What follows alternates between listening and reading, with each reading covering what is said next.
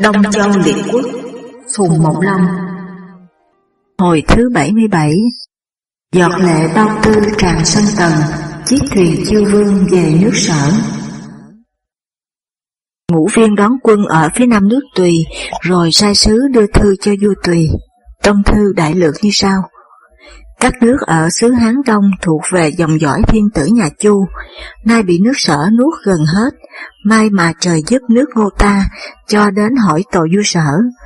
Nếu nhà vua bắt vua sở đem nộp, thì những ruộng ở Hán Dương sẽ để cho nhà vua tất cả. Đại dương tôi xin cùng nhà vua kết làm anh em, cùng thờ thiên tử nhà Chu. Vua nước tùy xem xong, liền họp các triều thần lại để thương nghị. Công tử kết nước sở nét mặt cũng giống sở chiêu vương, mới nói với vua Tùy Tùng rằng, Nay việc đã nguy cấp đến nơi, tôi xin giả làm vua sở để đem mình nộp nước ngô, may ra có thể thoát được. Vua Tùy sai quan thái tử bói xem tốt xấu thế nào. Trong quẻ bói có câu rằng, trị có ngày loạn, nguy có ngày yên, cũ chớ nên bỏ, mới chớ nên cầu, tây lân là hổ, đông lân là thịt, Vua Tùy nói, cũ là sở mà mới là ngô, thế này là quỷ thần bảo ta cứ theo sở. Vua Tùy bèn sai sứ ra trả lời ngũ viên rằng, nước tôi từ xưa đến nay vẫn phụ thuộc với sở, vua sở qua đây tôi không thể nào mà từ chối được. Nay vua sở đã đi sang nước khác rồi, xin tướng quân xét cho. Ngũ viên thấy nàng ngõa ở trịnh, nghi sở chiêu vương cũng chạy sang trịnh, Giả lại người nước trịnh khi trước giết thế tử kiến, việc ấy cũng chưa báo thù, mới đem quân sang đánh trịnh. Bấy giờ người bề tôi hiền nước trịnh là Du Cát mới mất. Trịnh định công sợ lắm, đổ lỗi cho Na Ngõa. Na Ngõa tự tử mà chết. Trịnh định công đem xác Na Ngõa ra, nộp quân ngô, và nói với quân ngô rằng, vua sở thật chưa đến nước trịnh, Quân Ngô vẫn không chịu lui, nhất định đòi diệt nước Trịnh để báo thù cho Thế tử Kiến. Các quan đại phu nước Trịnh xin liều đánh một trận để quyết thắng phụ. Trịnh Định Công nói, quân mã nước ta phỏng có bằng nước sở hay không? Nước sở còn bị nước ngô phá vỡ, huống chi là ta. Trịnh Định Công liền hạ lệnh rằng, có ai lui được quân ngô thì ta quyết xin chia quyền chính nước trịnh cho. Lệnh ấy tuyên yết đã được ba ngày. Bấy giờ người con ông lão đánh cá cũng chạy loạn trốn ở trong thành nước trịnh, nghe nói nước ngô dùng ngũ viên làm tướng, mới vào nói với trịnh định công xin lập kế lui được quân ngô. Trịnh định công hỏi, nhà ngươi phải dùng bao nhiêu quân mã mới lui được quân ngô? Người ấy nói, tôi không phải dùng một lưỡi gươm nào, chỉ xin chúa công cho tôi một chiếc mái chèo nhỏ để tôi vừa đi vừa hát, tự khắc quân ngô phải lui. Trịnh Định Công không tin, nhưng việc đã gấp lắm, chẳng biết làm thế nào, cũng phải đưa cho người ấy một cái mái chèo mà bảo rằng, nếu nhà ngươi lui được quân ngô, thì ta sẽ trọng thưởng. Người con ông lão đánh cá bàn chèo qua thành ra, đi thẳng vào dinh ngô, gõ mái chèo mà hát rằng, Người trong lao, người trong lao, lưng đeo bảo kiếm bãi về sau, có nhớ năm xưa chàng qua sông, cơm nếp canh cá ai cho ăn. Quân ngô bắt được giải vào nộp ngũ viên, vào đến nơi người ấy vẫn hát như trước, ngũ viên ngạc nhiên đứng dậy mà hỏi rằng, nhà ngươi là ai? Người ấy cấp mái chèo mà đáp rằng, tướng quân không trông thấy tay tôi cầm cái gì hay sao? Tôi tức là con ông lão đánh cá ở ngạc trữ đó. Ngũ viên động lòng thương xót mà nói rằng, Thân phụ nhà ngươi vì ta mà chết, ta vẫn muốn báo ơn, nhưng không biết làm thế nào. Ngày nay mai gặp được đây, nhà ngươi trông thấy ta mà hát như thế là muốn điều gì? Người ấy nói, tôi chẳng muốn điều gì cả. Nguyên vô trịnh tôi đã sợ binh quy của tướng quân, có hạ lệnh cho người trong nước rằng, ai lui được quân ngô thì ta xin chia quyền chính nước trịnh cho. Tôi thiết nghĩ thân phụ tôi cũng được biết tướng quân, muốn xin tướng quân xá cho nước trịnh. Ngũ viên thở dài mà than rằng, Trời ơi, ta được thế này, đều nhờ ông lão đánh cá đó, khi nào ta dám quên. Tức thì ngũ viên truyền giải vây nước trịnh rồi rút quân về. Người con ông lão đánh cá nói với Trịnh Định Công. Trịnh Định Công mừng lắm, bèn phong cho một trăm dặm đất. Người trong nước gọi là Ngư Đại Phu. Ngũ viên đã giải vây cho nước trịnh rút quân về đóng nước sở, rồi hai người đi chiêu dụ các nước phụ thuộc của sở và dò tìm tin tức sở chiêu vương. Lại nói chuyện thân bao tư, từ khi quân ngô phá vỡ được kinh thành nước sở, liền trốn vào ở trong hang đá đất Di Lăng. Nghe tên ngũ viên đào mã mà đánh vào thay sở Bình Vương, lại đang dò bắt sở chiêu vương, mới viết một bức thư sai người đưa cho ngũ viên. Trong thư đại lược nói rằng, nhà ngươi khi trước đã làm bề tôi sở Bình Vương, nay lại đem thi thể sở Bình Vương ra mà làm tàn nhục như vậy, dẫu gọi là báo thù, nhưng cũng khí quá lắm. Phàm làm quá thì không ai chịu được, nhà ngươi nên mau mau rút quân về, ta đây phải noi theo cái ước phục sở. Ngũ viên tiếp được thư ngẫm nghĩ hồi lâu, rồi bảo người mang thư rằng, Ta bận nhiều việc không thể viết thư trả lời được, nhà ngươi vì ta mà nói lại với thân bao rằng, Trung và Hiếu không thể vẹn cả đôi, trời tối đường xa nên phải đi ngược làm trái. Người mang thư về nói với thân bào tư, thân bào tư nói, Ngũ viên quyết chí diệt nước sở, chẳng lẽ ta cứ ngồi yên hay sao? Sở Bình Vương phu nhân ngày xưa là con gái Tần Ai Công, thế thì Đại Vương ngày nay tức là cháu ngoại nước Tần, vậy muốn khôi phục nước sở tất phải cầu viện nước Tần mới được. Thân bao tư liền thẳng đường trốn sang nước Tần, đi vội suốt ngày đêm, bàn chân say sát, máu chảy đầm đìa, phải xé áo ra mà buộc. Khi đến Ung Châu, bao tư vào tâu với Tần Ai Công rằng, nước ngô tham như lợn, độc như rắn, lâu nay vẫn muốn cắn nuốt chư hầu, bây giờ đã bắt đầu từ nước sở trước. Đại vương tôi bị thua, phải chạy trốn ở nơi thảo giả, có sai tôi sang đây để cáo cấp với quý quốc. Xin quý quốc nghĩ tình thân thuộc mà đem quân giải cứu cho. Tần Ai Công nói, nước tấn ta hẻo lánh ở về phía tây này, quân hiếm tướng ít, giữ mình không nổi còn giúp được ai. Thân Bao Tư nói, sở và tần tiếp giáp nhau, nay sở bị ngô đánh mà tần không cứu, ngô đã diệt sở thì tất có ngài đánh tần. Nhà vua giúp sở tức là giữ cho tần đó, chẳng thà sở về tay tần còn hơn về tay ngô. Nếu nhà vua cứu nước sở khỏi mất, thì nước sở tôi xin đời đời thần phục nước tần. Tần Ai Công còn ngạnh ngại chưa quyết nói rằng, quan đại phu hãy về nghỉ ở công quán, để ta thương nghị các triều thần đã. Thần Bao Tư nói, đại vương tôi còn đang chạy trốn nơi thảo giả, chưa ở yên được nước nào, khi nào tôi dám ra nghỉ ở công quán. Bây giờ Trần Ai Công chỉ ham mê tủ sắc, chẳng thiết gì đến chính sự. Thân bao tư xin mãi mà Tần Ai Công nhất định không chịu phát binh. Thân bao tư cứ đội mũ mặc áo đứng luôn ở trong sân vua Tần, ngày đêm kêu khóc, không lúc nào im tiếng. Cứ như thế trong bảy ngày bảy đêm không ăn uống một tí gì cả. Tần Ai Công thấy vậy kinh ngạc mà rằng, bề tôi nước sở biết nghĩ đến vua khẩn thiết như thế ư, nước sở có bề tôi hiền như thế mà còn bị nước ngô đánh, huống chi là ta không có người bề tôi hiền nào, khi nào nước ngô lại để cho yên. Tần Ai Công nói xong ứa nước mắt khóc, đọc bài thơ vô y để tỏ ý phát binh sang giúp sở. Thân bao tư lại tạ, từ bấy giờ bao tư mới chịu ăn uống. Tần Ai Công sai quan đại tướng là Tử Bồ và Từ Hồ đem quân theo thân bao tư sang cứu sở. Thân bao tư nói, Đại vương tôi ở nước Tùy mong được quân cứu, khác nào như đại hạn mong mưa. Tôi xin về trước để báo cho đại vương tôi biết. Quan Nguyên soái đem quân quan đất thương đất cốc mà sang phía đông. Chỉ trong năm ngày có thể đi tới Tương Dương được. Bấy giờ sẽ quay về phía nam và sang Kinh Môn. Còn tôi đây xin đem quân sở qua Thạch Lương Sơn, cũng đi về phía nam. Thế thì chỉ trong ba ngày có thể gặp được nhau quân ngô đang cậy thắng, tất không phòng bị. Giả quân sĩ ở nước ngoài, lâu ngày cũng muốn về, nếu ta phá vỡ được một toán thì tự khắc phải tăng rã. Tử bồ nói, ta chưa thuộc đường lối, tất phải có quân sở hướng dẫn mới được, quan đại phu chớ xa hẹn.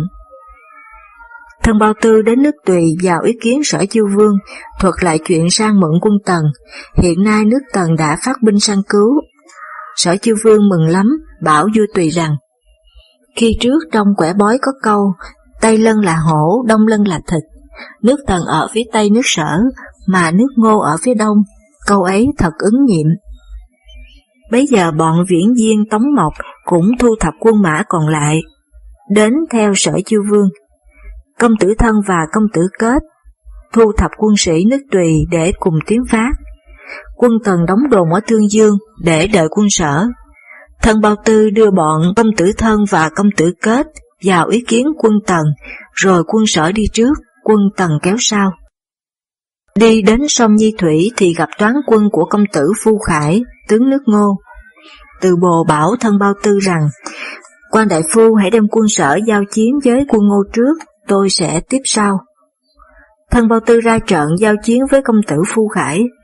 Công tử Phu Khải nhờ có sức mạnh, coi thường thân Bao Tư. Hai bên giao chiến ước hơn 10 hợp, chưa chia thắng phụ. Tử Bồ và Từ Hồ đem quân đến tiếp ứng. Công tử Phu Khải trông thấy hiệu cờ có chữ Tần, kinh sợ mà nói rằng, có sao là có quân Tần đến đây như vậy? Công tử Phu Khải vội vàng thu quân thì đã tăng mất đến quá nữa. Bọn công tử thân và công tử kết thừa thế đuổi theo đến 50 dặm mới thôi. Công tử Phu Khải chạy về Sính Đô, vào ý kiến Hạp Lư, thuật chuyện quân tần mạnh lắm. Quân ngô không thể đương nổi, Hạp Lư có ý sợ. Phong Vũ nói với Hạp Lư rằng, việc binh là việc nguy hiểm, nên dùng tạm chứ không nên dùng lâu. Vả đất sở còn rộng, lòng dân chưa chịu phục ngô, khi trước tôi xin đại vương lập công tử thắng nên làm vua sở chính là vì điều ấy. Chỉ bằng bây giờ ta sai sứ sang nói với Tần, hẹn cho vua sở về nước, rồi cắt cõi tây nước sở để thêm đất cho nước ngô ta cũng không phải là không lợi. Nếu đại vương có quyến luyến ở sở để chống sở, quan sở sẽ tức giận mà cố sức, quân ngô kiêu ngạo mà trễ nải, lại thêm có quân tần như giống Hồ Lan, giúp sở, thì tôi chưa chắc đã vẹn toàn được. Ngũ viên biết chừng không thể bắt được sở chiêu vương, cũng cho lời nói tôn vũ là phải. Hạp Lư toan theo, bá Hy nói với Hạp Lư rằng, quân ta từ khi khai chiến đến giờ, đi đến đâu phá vỡ đến đấy, chỉ đánh năm trận mà lấy được xính đô. Nay mới gặp quân tần, đã toan rút lui về. Trước hăng hái thế nào mà tại sao nay lại nhút nhát như vậy? Xin đại vương cứ cấp cho tôi một dạng quân, tôi quyết đánh cho tan quân tần, chẳng còn một móng nào trở về, nếu không đánh được, xin chịu tội chết.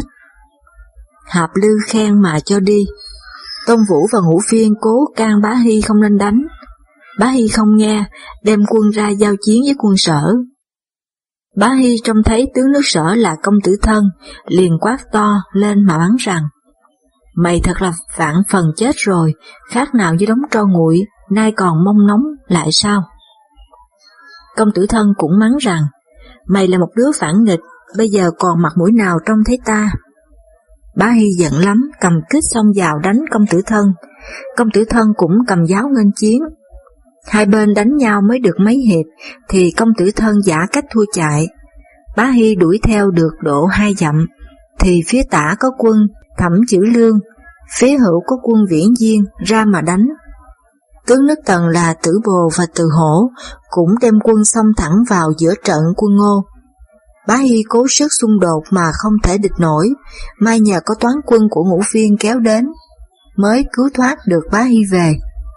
Bá Hy vào ý kiến Hạp Lư, sụp lại xin chịu tội. Tôn Vũ bảo riêng với ngũ phiên rằng, Bá Hy là người cậy công mà tự đắc, sau này tất làm tai vạ cho nước ngô, chi bằng nhân việc y thua trận này, ta mượn quân Pháp chém đi cho rồi. Ngũ viên nói, kẻ kia chẩu thua trận nhưng trước đã có công to, và ta đang đánh nhau với quân giặc, không nên chém một đại tướng. Ngũ viên liền tâu với Hạp Lư xin tha tội cho bá Hy. Quân Tần kéo đến tận Sính Đô. Hạp Lư giao công tử Phu Khải và công tử Sơn giữ Sính Đô, còn mình thì đem quân ra đóng ở Kỳ Nam Thành, sai ngũ phiên, bá hy, chia quân ra đóng ở Ma Thành và Lư Thành, để cùng nương tựa nhau mà chống cự với quân Tần. Lại sai sứ đi mượn quân đường và nước sái. Tướng nước sở là Tử Tây bảo Tử Bồ rằng quân ngô đã lấy xính đô làm sào quyệt, nếu lại được đường và sái giúp vào thì khó lòng địch nổi, chi bằng ta thừa thế đem quân sang đánh đường. Nước đường đã phá thì nước sái sợ mà không dám giúp, bây giờ ta mới có thể phá được quân ngô. Tử bồ khen phải liền cùng với tử kỳ đem quân sang diệt nước đường, giết đường thành công. Sái ai công sợ không dám đem quân giúp ngô nữa. Công tử Phu Khải vẫn cậy mình có công phá sở, chỉ vì thua trận ở Nghi Thủy, Hạp Lư mới sai đóng quân giữ Sính Đô cùng với công tử Sơn. Bởi vậy công tử Phu Khải có ý không bằng lòng, nghĩ thầm rằng cứ theo lệ nước ngô thì anh phải truyền ngôi cho em, sau này mình sẽ được nối ngôi. Nay Hạp Lư đã lập công tử ba là thế tử thì mình quyết không khi nào được lập nữa. Chi bằng ta nhân lúc này đem quân về nước, cướp ngôi xưng vương, chẳng hơn là sau này lại phải tranh nhau hay sao? Công tử Phu Khải bèn đem quân bản bộ lẻn ra cửa đông, qua sông Hán mà về nước ngô. Nói dối người nước ngô rằng Hạp Lư bị quân tần đánh, không biết chạy đi đâu mất. Cứ theo thứ tự thì mình được lên ngôi. Công tử Phu Khải tự xưng là vua nước ngô. Sai con là Phù Tang đem quân đóng ở Hà Thủy để chặn đường không cho Hạp Lư về. Thế tử ba nước ngô cùng với chuyên nghị thấy vậy, bèn đem quân lên mặt thành chống giữ, không cho công tử Phu Khải vào. Công tử Phu Khải sai sứ sang mượn quân nước Việt, hẹn khi thành sự sẽ biếu năm thành để tạ ơn. Hạp Lương nghe tin quân Tần sang diệt nước đường, giật mình kinh sợ, toan hợp các tướng lại để thương nghị. Bỗng thấy công tử Sơn đến báo việc công tử Phu Khải không biết vì cớ gì mà đem quân về nước ngô. Ngũ viên nói, nếu vậy thì Phu Khải tất có lòng làm phản. Hạp Lư nói, công tử Phu Khải là một kẻ vũ phu chẳng làm gì nổi, ta chỉ lo cho người nước Việt, nhân chuyện này mà gây sự với ta. Đại vương nên rút quân về ngay để dẹp loạn trong nước trước. Hạp Lư bèn giao cho Tôn Vũ và Ngũ Viên đóng quân giữ sính đô, còn mình thì với Bá Hy theo đường thủy về nước. Khi về đến sông Hán, được tin của Thế tử Ba cáo cấp, nói công tử Phu Khải làm phản, lại đi mượn quân nước Việt về để đánh ngô. Hạp Lư kinh sợ mà rằng, ngũ viên nói đúng lắm. Hạp Lư liền một mặt sai sứ sang Sính Đô để rút quân Tôn Vũ và ngũ viên về, một mặt kéo thẳng về nước và truyền dụ cho các tướng sĩ biết rằng ai bỏ công tử Phu Khải mà về hàng ngai thì giữ nguyên chức, nếu chậm không hàng sẽ bị giết chết. Toán quân của Phù Tang, con công tử Phu Khải, ở sông Hoài, nghe lệnh đều bỏ về với Hạp Lư cả. Phù Tang chạy sang Cốc Dương, công tử Phu Khải toan bắt dân ra làm lính, nhưng người nước ngô nghe tin Hạp Lư hãy còn, đều rủ nhau chạy trốn. Công tử Phu Khải đem quân bản bộ đón đánh Hạp Lư. Hạp Lư nói, ta tin cậy nhà ngươi như tay chân, cớ sao nhà ngươi lại làm phản? Công tử Phu Khải nói, nhà ngươi giết Phương Liêu cũng là làm phản chứ chi. Hạp lưu nổi giận truyền cho bá Hy ra đánh, đánh được mấy hồi, Hạp lưu thúc cả đại binh tiến vào. Công tử Phu Khải dẫu có sức khỏe nhưng quân Hạp lưu nhiều quá, không thể địch nổi, thành ra thua to. Phù Tang đã sắp thuyền sẵn ở sông Giang để chờ công tử Phu Khải, rồi cùng nhau trốn ra nước Tống. Hạp Lư về nước Ngô, Thế tử Ba đón vào trong thành, cùng bàn mưu để chống người Việt. Tôn Vũ tiếp được thư của Hạp Lư truyền rút quân về, đang cùng với ngũ viên thương nghị. Bỗng nghe báo có một người trong đám quân sở đưa bức thư cho ngũ viên. Ngũ viên mở ra xem thì tức là thư của thân bao tư gửi đến. Trong thư đại lược như sau. Vua tôi nhà ngươi chiếm xứ xính đô trong bấy nhiêu ngày mà không dẹp yên được nước sở, đủ biết là ý trời không muốn làm cho nước sở phải diệt. Nhà ngươi đã giữ lời nói diệt sở thì ta đây cũng quyết giữ cái chí phục sở. Nhưng tình bạn hữu với nhau, giúp nhau thì có, chứ hại nhau thì không nên. Nếu nhà ngươi liệu bớt cái quy quân ngô, thì ta đây sẽ cũng không dùng hết cái sức quân tần. Ngũ viên đưa thư cho Tôn Vũ xem và bảo rằng Nước ngô ta đem mấy vạn quân kéo thẳng vào kinh thành nước sở, đốt nhà tôn miếu, phá nền xã tắc, đánh vào xác người chết, chiếm lấy nhà người sống. Kể trong việc kẻ làm tôi mà báo thù vua, từ xưa đến nay, chưa bao giờ được thỏa như thế. Vả quân tần dẫu đánh được ta một trận, nhưng ta cũng chưa tổn hại cho lắm. Binh Pháp có câu rằng, thấy dễ thì tiến, thấy khó thì lui. May sao quân sở chưa biết nổi nguy cấp của ta, nên lui về là phải. Tôn Vũ nói, ta rút về không thì bị quân sở cười, chi bằng tâu với đại vương mà xin phong cho công tử thắng. Ngũ viên khen phải, mới viết thư trả lời thân bao tư, thư nói như sau. Sở Bình Vương đuổi người con vô tội, giết người bày tôi vô tội, ta đây siết bao công tức, vậy mới nên cơ sự này. Ngày xưa Tề Hoàng Công không nở diệt nước hình và nước vệ, Tần Mục Công ba lần lập vua cho nước Tấn, để tiếng khen đến đời nay. Ta đây đâu hèn mọn, cũng trộm biết cái nghĩa ấy. Nay con thấy tử kiến là công tử Thắng đang lưu lạc ở nước ngô, chưa được yên sở. Nếu nước sở chịu đón công tử Thắng về để giữ việc cúng tế thế tử kiến, thì khi nào ta dám không rút quân mà giúp nên cái chí của nhà ngươi. Thân bao tư được tin, nói chuyện với công tử thân. Công tử thân nói, ý ta cũng muốn lập công tử Thắng. Công tử thân bèn sai người sang nước ngô đón công tử Thắng về. Thẩm Chiêu Lương can rằng, Thế tử kiến ngày xưa đã bị trút đi thì công tử Thắng tức là một kẻ cừu địch, nay mình lại nuôi kẻ cừu địch để làm hại nước hay sao? Công tử thân nói, Thắng là một kẻ thất phu, không can chi điều ấy. Công tử thân vân mệnh sở chiêu vương triệu công tử Thắng về mà hẹn phong cho đại ấp. Tôn Vũ và Ngũ viên liền hạ lệnh rút quân. Phàm những báo vật ở trong kho nước sở đều chất lên xe trở về. Lại thiên những dân sở kể hàng vạn nhà sang ở chỗ đất hoang của nước ngô.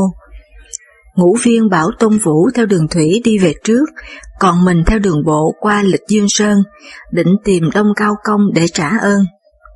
Khi đi đến nơi thì chẳng thấy nhà cửa đâu cả, lại sai người sang Long Động Sơn để tìm Hoàng Phủ Nột, cũng chẳng thấy tông tích nột ở đâu. Ngũ viên thở dài mà than rằng, thật là những bậc cao sĩ. Ngũ viên nói xong, liền đến chỗ ở trước, sụp lại hai lại rồi đi. Khi đến cửa chiêu quan, quân sở để bỏ trốn hết cả. Ngũ viên sai phá cửa quan ấy. Khi qua bến lại thủy, ngũ viên than rằng, Năm xưa ta bị đói ở đây có xin cơm của một người con gái. Người con gái cho ta ăn cơm rồi đâm đầu xuống sông mà chết. Ta có đề mấy câu trên viên đá, chẳng hay có còn hay không. Ngũ viên sai người đào lên thì chữ đề trên viên đá vẫn còn y nguyên như cũ. Ngũ viên muốn đem một nghìn nén vàng để đền ơn, nhưng không biết nhà người con gái ở đâu. Mới sai ném vàng xuống vệ sông mà khấn rằng, lòng ta không phụ, nàng có thiên liêng, xin nàng chứng giám.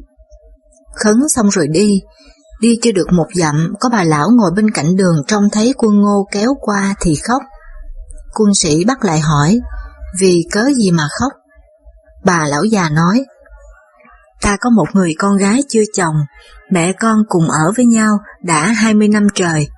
Sao con ta ra đập sợi ở bến sông này, có gặp một ông quân tử lỡ độ đường, mới đem cơm cho ăn, nhưng sợ việc bị tiết lộ ra, liền đâm đầu xuống sông mà chết. Ta nghe nói ông quân tử ấy tức là ngũ tướng quân, nay ngũ tướng quân thắng sở trở về mà chẳng thấy đền ơn cho con ta. Ta tuổi rằng con ta chết uổng, vậy nên ta khóc. Quân sĩ bảo rằng, chủ tướng ta đây tức là ngũ tướng quân đó, ngài muốn đem một mình ném vàng đền ơn ấy mà không biết nhà bà ở đâu, hiện đã ném vàng xuống về sông, sao mà không đến đấy mà lấy. Bà già mới đến về xong lấy vàng đem về. Vua Việt là Doãn Thương nghe tin bọn Tôn Vũ rút quân về nước ngô, biết Tôn Vũ tài nghệ dụng binh khó lòng đánh nổi, nên mới rút quân về. Lại nghĩ thầm, việc chẳng kém gì ngô, liền tự xưng là Việt Vương. Hạp Lư xét cái công phá sở, cho Tôn Vũ đứng đầu. Tôn Vũ không muốn làm quan, lại xin về núi. Hạp Lư sai ngũ viên lưu lại. Tôn Vũ bảo ngũ viên rằng, Ngài lại còn không biết đạo trời hay sao? Nóng lắm thì rét nhiều, xuân qua thì thu đến. Nay đại vương cậy mình cường thịnh, tất sinh lòng kiêu xa. Nếu ta không xin về thì rồi có hậu quả. Chẳng những tôi lo cho tôi, tôi lại còn lo cho ông nữa. Ngũ viên không cho làm phải. Tôn Vũ cố ý cáo từ về núi. Hạp Lư đưa tặng mấy xe vàng lụa. Trong khi đi đường, Tôn Vũ đều đem ban phát cho những dân nghèo khổ. Về sau không biết Tôn Vũ đi đâu mất. Hạp Lư phong ngũ viên làm tướng quốc và cũng theo lối như trọng phụ nước tề và tử văn nước sở khi trước, chỉ gọi tên tự của ngũ viên là tử tư mà thôi. Lại cho bá Hy là thái tể cùng dự quốc chính, đổi tên cửa sương môn gọi là phá sở môn, xây đá ở Long môn về phía nam, đóng quân ở đấy để giữ với nước Việt, gọi là thạch môn quan. Quan đại phu ở nước Việt là Phạm Lãi, cũng đắp thành ở Tích Giang để chống giữ với nước Ngô, gọi là Cố Lăng. Lại nói chuyện công tử thân và công tử kết trở về Sính Đô, một mặt thu tán hài cốt sở Bình Vương và sửa lại tôn miếu xã tắc. Một mặt sai thân bao tư đem thuyền sang nước Tùy đón sở chiêu vương.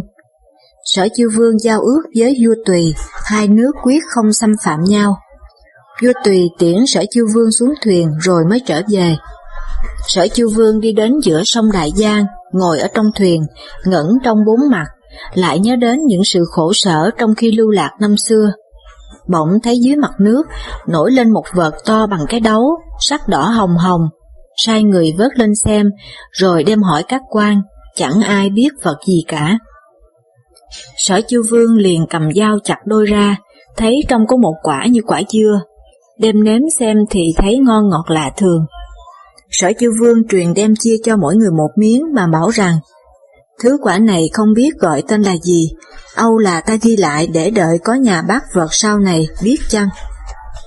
Đi một ngày nữa đến đất Vân Trung, sở chiêu vương thở dài mà than rằng Đây là chỗ ta mất cướp hôm xưa đây, nên phải ghi lấy. Sở chiêu vương truyền cấm thuyền lại ở bên bờ sông, sai đấu tân đắp một cái thành nhỏ ở đấy để cho những khách qua đường có chỗ trú ngụ. Bọn công tử thân và công tử kết đi ra ngoài xính đô 50 dặm để nghênh tiếp sở chiêu vương. Các bạn đang nghe truyện do Thanh Nguyệt của Thư viện audio.net diễn đọc. Sở chiêu vương về đến xính đô, trông thấy ngoài thành sương trắng đầy đường, trong thì cung khuyết tàn phá, bỗng hai hàng nước mắt chảy xuống ròng ròng. Khi vào ý kiến mẹ là nàng bá doanh, hai mẹ con trong nhau mà khóc. Sở chiêu vương nói, nước nhà chẳng may gặp phải đại biến, đến nỗi miếu xã bị phá, lăng mộ bị nhục. Cái thù này bao giờ mới báo lại được? Nàng bá doanh nói, ngày nay con đã về, trước hết cần phải thưởng phạt cho công minh, sao phải phủ dụ trăm họ, chờ khi nào thế lực sung túc, bấy giờ sẽ nghĩ cách báo thù. Sở chiêu vương sụp lại xin vân mệnh. Đêm hôm ấy, sở chiêu vương ngủ ở trai cung, sáng hôm sau vào tế cáo tôn miếu xã tắc và đi thăm nôm phần mộ, rồi mới ra coi triều để các quan vào lại mừng. Sở chiêu vương nói, ta tin dùng những đứa tiểu nhân đến nỗi gần mất nước, nếu không có bọn các ngươi thì bao giờ ta lại được trông thấy mặt trời. Làm mất nước là tội của ta, phục được nước là công của các ngươi đó. Các quan đại phu đều lạy tạ. Sở chiêu vương thết đại các tướng nước tần và khao thưởng quân tần rồi tiễn đưa về nước. Lại luận công hành thưởng cho công tử thân làm lệnh doãn, công tử kết làm tả doãn. Thân bao tư có công to đi mượn quân tần, sở chiêu vương định cho làm hữu doãn. Thân bao tư nói, Tôi sang mượn quân tần là việc nước chứ không phải vì thân tôi. Nay đại vương đã lấy được nước rồi thì lòng tôi được thỏa, có đâu tôi dám nhận chức này để cầu lợi. Thân bao tư nhất định từ chối không nhận. Sở chiêu vương cứ ép mãi, thân bao tư đi trốn. Người vợ bảo thân bao tư rằng, phu quân đem cả vợ con, liều thân ngoại thể để đi mượn quân tần về thu phục lại nước sở, dẫu nhận thưởng cũng xứng đáng, can gì phải trốn. Thân bao tư nói, trước đây ta vì tình bè bạn không tiết lộ cái mưu của ngũ viên để cho ngũ viên phá được nước sở, đó là cái tội của ta. Đã có tội còn đi nhận công, ta lấy làm xấu hổ lắm. Thân bao tư liền đem vợ con trốn vào rừng núi. Sở chiêu vương sai người tìm mãi cũng không được, mới ban khen và yết ở cửa nhà thân bao tư mấy chữ, nhà người trung thần. Sở chư Vương lại cho Do Phu làm hữu doãn mà bảo rằng Khi trước nhà ngươi vì che chở cho ta mà bị một mũi giáo ở đất Vân Trung, bao giờ ta dám quên ơn. Còn bọn Thẩm Chiêu Lương, Trung Kiến, tốn Mộc, Đấu Tân, Đấu Sào và diễn viên đều được thăng chức cả. Sở Chiêu Vương lại triệu đấu hoài, toan thưởng công. Công tử thân can rằng, khi trước đấu hoài định hại đại vương nên đem trị tội cớ sao lại thưởng.